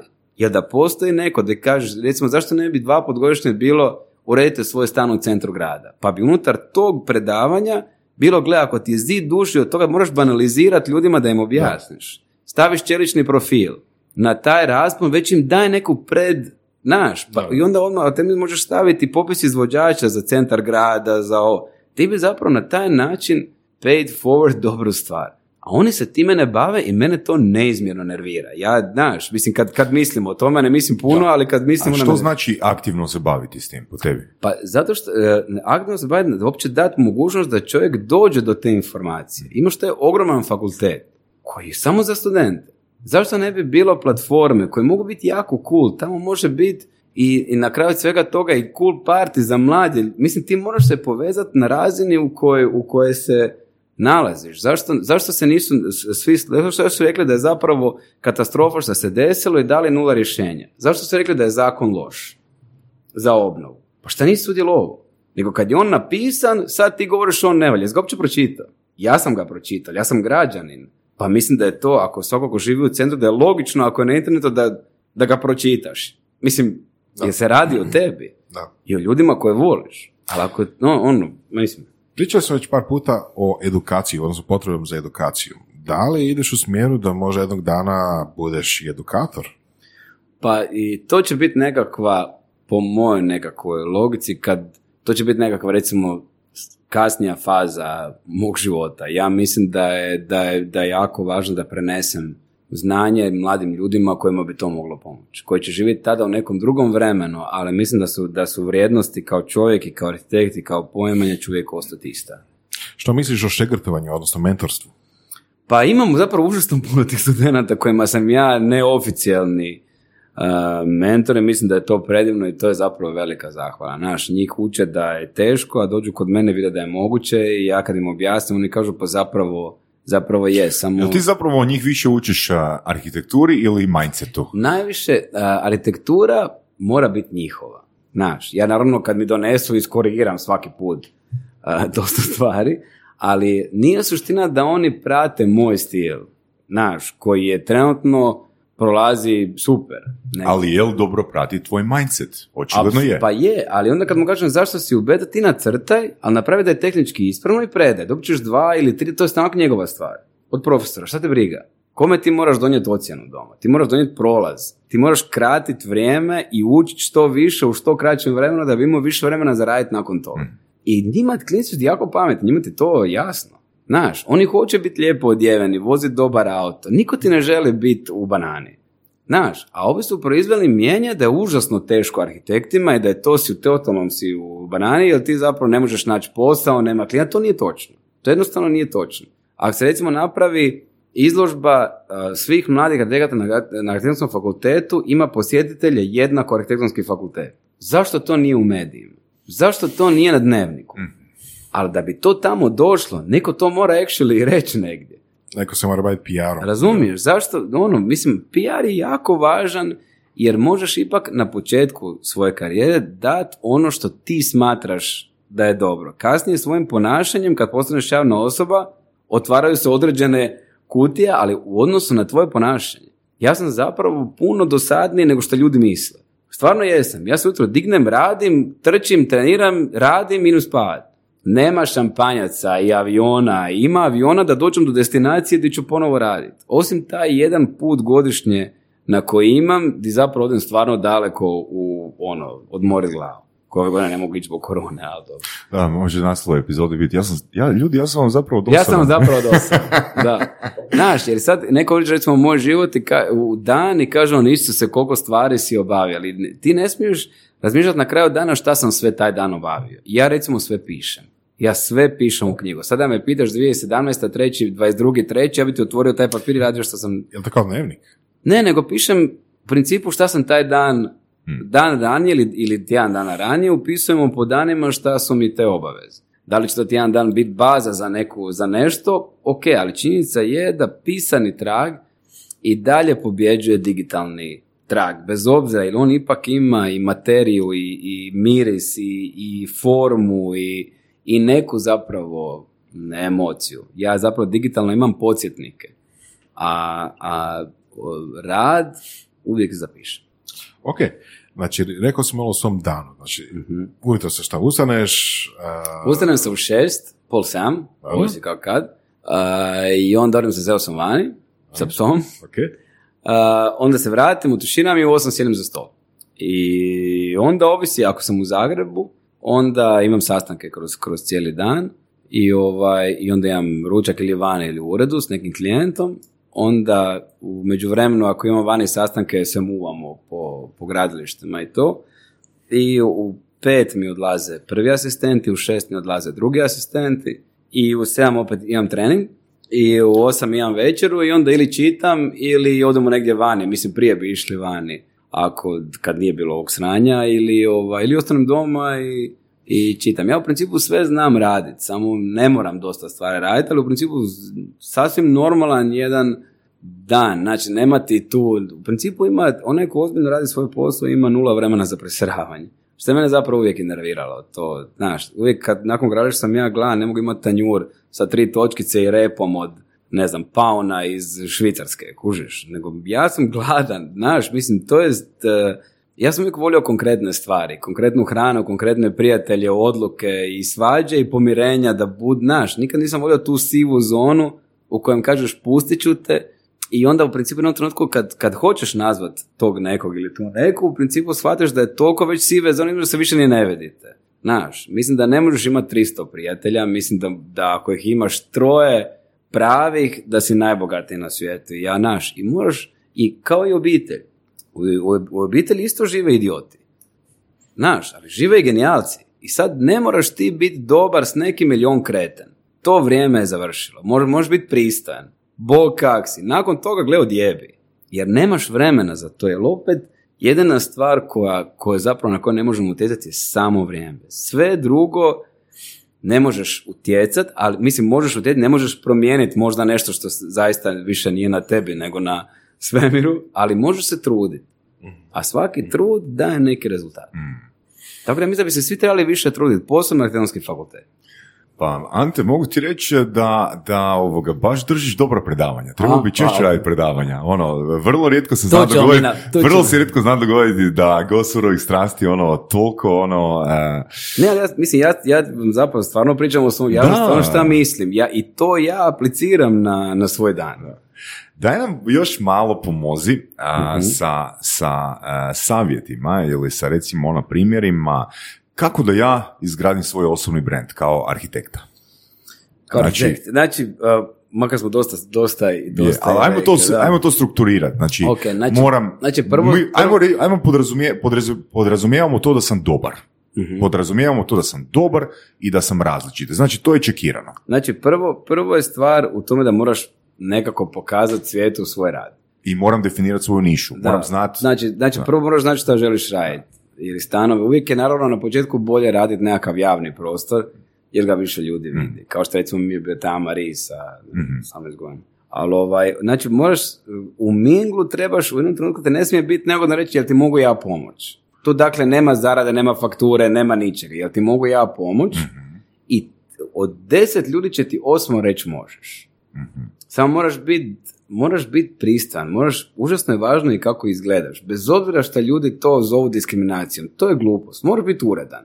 Ne moraš biti predivan, ni utreniran, ali moraš biti uredan. Ne možeš doći na sastanak raščupan sa krmeljom u oko reći mogu ti pomoći. Gle, ne možeš. Znači, u razini posla koji želiš raditi, ti moraš izgledati kao svoj posao. Hmm. Znači, ako si student, izgledaš kao student koji se trudi. U jednom trenutku ti zapravo ljudi kažu možeš i tada dolazi tek rad. To dobio si priliku, sad se trebaš satrat. mm Znaš, i nema to, ja nikad nisam radio, to nije moj posao. Lezi na pod i operi pod, jer je otvoreno za sat vremena. Neš ti ruka odpast. Razumiješ? Prvi se napravi takav. Na to otvorenje tog dućana će doći desetora ljudi. Reći i se kako je cool i ti tada kažeš, samo već imaš sad background od tog prvog klijenta koji ćeš gle, stvarno je cool. Gle, super je daj pa možeš doći do mene, ne znam šta ću sa zidom u dnevnom boravku. Takve banalne stvari krenu. I ti jedno po jedno, po jedno, po jedno, zapravo nekako se dočepaš toga da si, da si na tržištu. E, Ali što ako ostaneš deset godina u okviru, e, treba mi pomoć oko... A zašto? Znaš, za- mislim, ono, Onda to je si- isto on- moguće, to je isto ali onda si nešto isto. krivo napravio. Onda si, nešto, onda si neko krivu poruku poslao tom prvom i drugom i trećem. Znaš, ti uvijek je, čovjek točno zna kad nešto zajebe. Dobro. Znaš, ti Hmm. točno kad se jutro pogledaš u ogledalo, točno znaš šta ne valja. A znaš šta i valja. Mm. Ali je, znaš, nemo- nemoguće je to da ti zapravo ostaneš čovjek kad radi i kad stvori nešto, već jedan stepenici iznad. Kako bi se on vratio nazad, znači da na tom otvorenju opet nije bio najbolja varijanta sebe, u kojem je rekao, ok, gle, sad će mi doći 20 ljudi ili 50 ljudi. Moram imati neku vizitku, moram nešto isprintati, moram nešto pripremiti. Razumiješ, od tih 50 ljudi neko će odšetati sa idejom a, da, da, da ovaj, neko će odšetati sa idejom da te treba, znaš. Da, E, i ok. onda nakon toga, znaš, onda u principu kad, kad krene to iz dnevnog boravka se pretvori u skicu stana i stana se pretvori, znaš, onda moraš, moraš se družiti s tim ljudima kojima si radio, moraš s njima otići na, na neku večeru, pa će one pozvat prijatelje. Znaš, ti moraš širiti svoj krug, da li, se to, da li je to agresivno širenje? Da. Ja mislim da, ja mislim da je to planirano širenje. E pa to, da li postoji Da. sistem? Da li postoji sistem? da. da Sad- to je taj sad sistem. ti ga rekao. Mislim, to me podsjeća na jedan primjer iz knjige Seven Levels of uh, Communication, možda sam ga već jedanput spomenuo u, Mhm. a, u uh, surovim strastima, gdje je jedan uh, vrhunski agent za nekretnine, autor knjige Seven Levels, Mhm. uh, priča svoje iskustvo gdje je on bio protiv investiranja u marketing Mhm. nego je bazirao svoj posao na networkingu. Znači, kad bi preuzeli novu nekretninu, oni bi napravili parti za susjede. Točno. E, Dobro. u cilju da ono, nemaju samo jednu nekretninu za prodat, nego bi potencijalno čak među tim susjedima našli nekoga ko daje Ista preporuku, stvar, da. preporuku nekoga ko bi htio imati u tom To ti je ista logika koju sam ti sad ja rekao. E. Samo što su oni prodavali kuće, a, mi smo, a, a ja sam zapravo prodavao i pokušao plasirati svoju ideju. Mhm. I to znači moraš biti na tržištu, moraš biti na, onda u jednom trenutku dođeš do toga da tjedno imaš više nego što zapravo možeš odraditi. I tada shvatiš da si zapravo došao na tu, znaš, onda je već prvi ured, prva tajnica, znaš, prve nekakvo konkretni, znaš, firma, Al ko te- porez, računovodkinja, Da. tada upoznaš nešto sasvim Da. drugo, ali ti nikad se ne smiješ opustiti. Meni je dan danas, nakon tih svih 400 projekata trema, mislim trema, naravno da je trema kad, kad otvoriš prvi put ispred klijenta njegovu kuću. I ja kad bi rekao da mi je svejedno, to nije točno. Znaš, mislim, ono, čak danas nekad i više. Mhm. Zato što su puno zahtjevniji a, projekti i puno veće vrijednosti. Znaš, Ok. tebi kad kuća koja vrijedi između 7 i 15 milijuna funti, a napravio si koncept, znaš, nije ti, Da, nije isto ko Viksa od 20 kuna. da, je. Da. Ali tu ima, mislim, ja, ja fakat vjerujem, mislim da bi se stvarno ono, hrpa slušatelja mogla slušati, eh, složiti sa mnom, da si ti baš eh, fantastičan primjer osobe koja je gradila i izgradila svoj osobni brand. Je. Znači, eh, ti to radiš vrlo dosljedno, radiš to odmjereno, kao što si rekao, tvoj Instagram profil, ja osobno niti nemam Instagram, ali sam vidio tvoj Instagram profil, je stvarno ono, hoću reći ono stilski a, znači a, i konzistentan i on je, on je savršen znači ti se u biti prezentiraš iz imaš li ti svoje savjetnike odnosno jesi li Sve, imao svoje radim, sve savjetnike radim ja. znači što, što radiš Sve ra- ja postam, ja slikam, Mm. sve radim ja. Nemam PR. ko te uči oko tih stvari konkretno je nemoj se šetati sa starletom Niko. mislim sa, jel jedno- Jednostavno, a ne, ali gle, ako, ako radiš nekom klijentu koji je doktor i koji u operaciji ska- u svojoj sali, recimo, ne znam, 10 sati, Mm, i sad ja njemu radim kuću, mislim da nije ni, ni primjereno, mm. znaš, recimo nekoj staroj gospođi koja je, znaš, sad ona čita u novinama o svom arhitektu kako mu je curi is- ili Da. on su, e, sad nas dvoje smo zajedno ispali pijani iz Porschea. To nije, ti moraš znat, moraš se ponašati na razini klijenta kojem, kojem radiš. Ja sam puno puta imao PR-ovce u i, i puno puta sam im dao otkaz. E, jel imaš sad PR-ovca Ne, ja u principu imam osobu koja je kontakt sa medijima. Mhm. A, a novinari mene zovu direktno, glavni urednici me zovu direktno. Mhm. I već zna se gdje ja izlazim sa svojim radom. Mislim da je Instagram genijalna stvar. Moj, moj, moj posao i moj, ja kako živim i kako se odjevam i ponašam je zapravo doslovno kako Instagram. U Instagram nema filter. On je doslovno ja. I to mogu raditi jedino ja. A ne neki pjarovac koji u svoj, naravno pjarovac organiziraju partije, tu, to, to zovu pres kad je nešto konkretno kao nekakav event. Tu, tu mora, moraš imati njih, ali ko može prezentirati mene ako osim mene? Da bi bilo dosljedno. I to ne uzima puno vremena. Znaš, recimo svaka dva dana postam nešto, užasno puno neko uđe u te slike, shvati kako se taj dan osjećam i, i šta je bilo. Znaš, mislim, to je zapravo onaj ko, koji ima vremena gledat, vidi i dan kad sam užasno tužan i dan kad sam užasno sretan. Ali ćeš sve jedno staviti sliku. Pa on je, on je u toj fotografiji. Taj, taj, ta misao te postoje jako iskreno.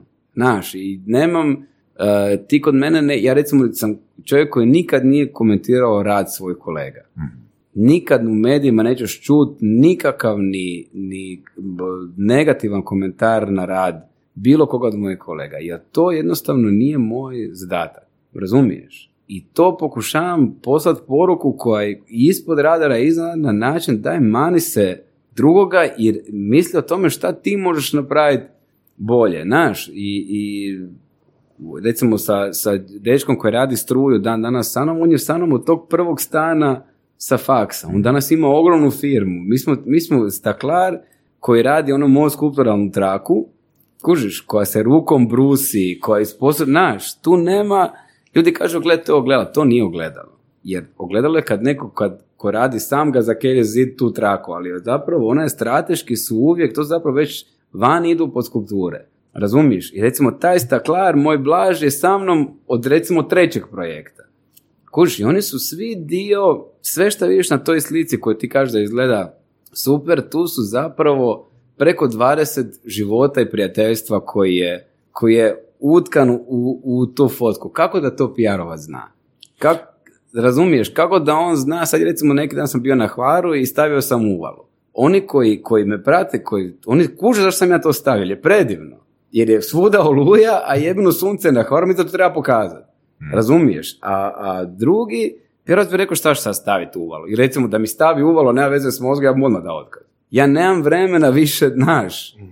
I jedine pošteno što je zapravo da to radim stvarno ja. I to nije, ja recimo ne reklamiram ništa. Ne naplaćujem postove. E, Ne, ja sam Ja ti bio- dolazi upiti? stalno. Preko 300 tjedno, da. Meni recimo... 300 tjedno. Tjedno, da. Recimo, ja sam bio ambasador za Porsche Taycana, to mi je bilo jako cool. To sam u Finskoj snimao. Uh, šta sam, bio sam za Baumit, uh, za građevinski materijal, jer mi je to bilo, me zamolio jedan prijatelj koji se bavi materijalom, da mu do- gledam uvjete, bla, bla, pa sam rekao, ok. Ali ne, znači, ja ne reklamiram prašak, ne reklamiram, ja, ja moj Instagram i, i Facebook ili, ono, imam zapravo i Facebook, uh, koji kopira Instagram, pa je zapravo skoro isto, ovaj, je doslovno moj, moj. Znaš. Vrlo, vrlo kongruentno. Ante. Da, ne, je, i nema sad kako će on, sad Ante naš u genijalne ponuda nude ti ne znam koliko stotina tisuća kuna, kao, ali moraš se stati, ja ti to neću. A da me recimo pita cura koja otvorila slastičarnu i vidim da se bori i da je u banani s kreditom, ja ću ti njoj svaki dan doći tamo i slikati se s njenim kolačem. Jer smatram, jer sam ja bio ona prije 20 godina. Znaš, i stvarno jesam i to kad znaš kad kažu ba dobro, lako njemu, on vozi Astana, gle pa, on nije pao s Marsa u garažu, znaš, i nije, znaš, mislim, u cijeli, cijeli e, život koji jedno što zapravo, što mislim da, da trebam napraviti, svakako je imat klince, to je nešto što je najveći dar i sad jebeš sve što si izgradio u životu i promijenio svijet na bolje i, i bio, e, ne znam šta, u svim knjigama stila i arhitekture i sranja, ako zapravo se nisi nastavio. Kužiš. I s- jedino što je problem što kako ide vrijeme, sam zapravo sve opušteniji u svojoj tom nekakvom, opa, sorry, u tom nekom zapravo danu koji pripada samo meni i još par ljudi koje volim. I ja znam kad mi se klinac rodio, ću reći, no šta, sad se jebite svi zajedno, kužiš. Ja znam da će se to desiti. I, i znaš, i dok se to ne desi, bih htio napraviti zapravo maksimum onoga što, što mogu.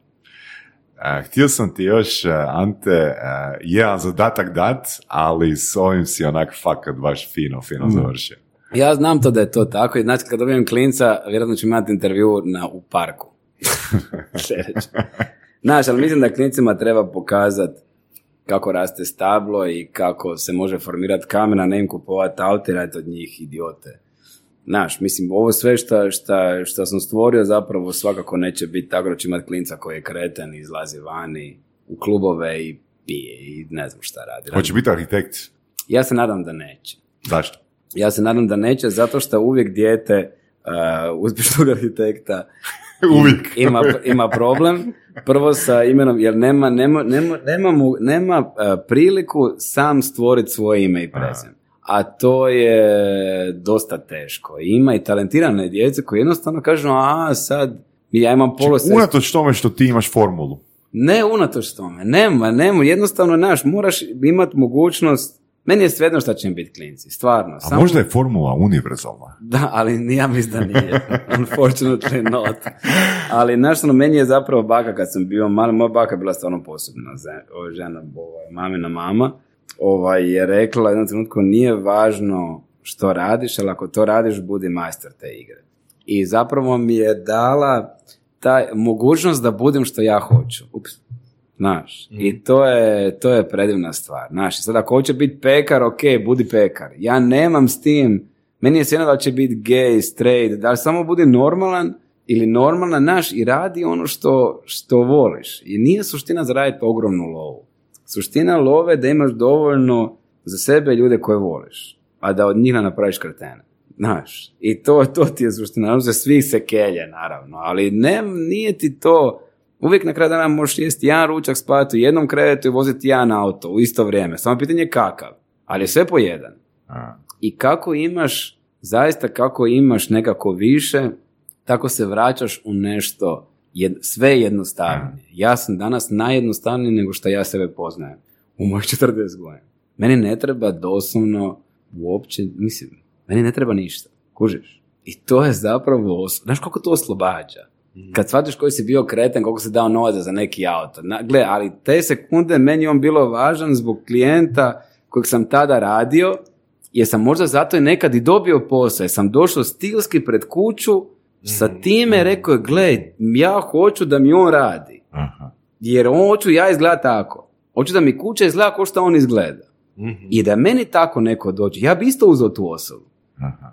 Nije to stvar površnosti, nego je stil osobe koja se bavi određenim poslom i vizual i stvari s kojim dođe u tom zadanom trenutku ipak prevagnu. Jer ako mi dođe neko s busom ili kasni neuredan, možda on genijalniji od ovoga. A gle, jebi se, kasniš. Razumiješ, mora se na sve se mora paziti. A danas, kažem ti, danas stvarno, evo, veli, ono, nije, e, puno mi je važnije, recimo, naravno da je tu ja se ne mogu pomoći, ja moram imati stvari koje ja smatram da izgledaju dobro, znaš, ali ne moram ih imati deset, da imam jednu, kužiš. I to ti je suština. I sad, znaš, ono, i sad hoćeš ići u Michelin restoran, meni ti to, ja ti to ne volim.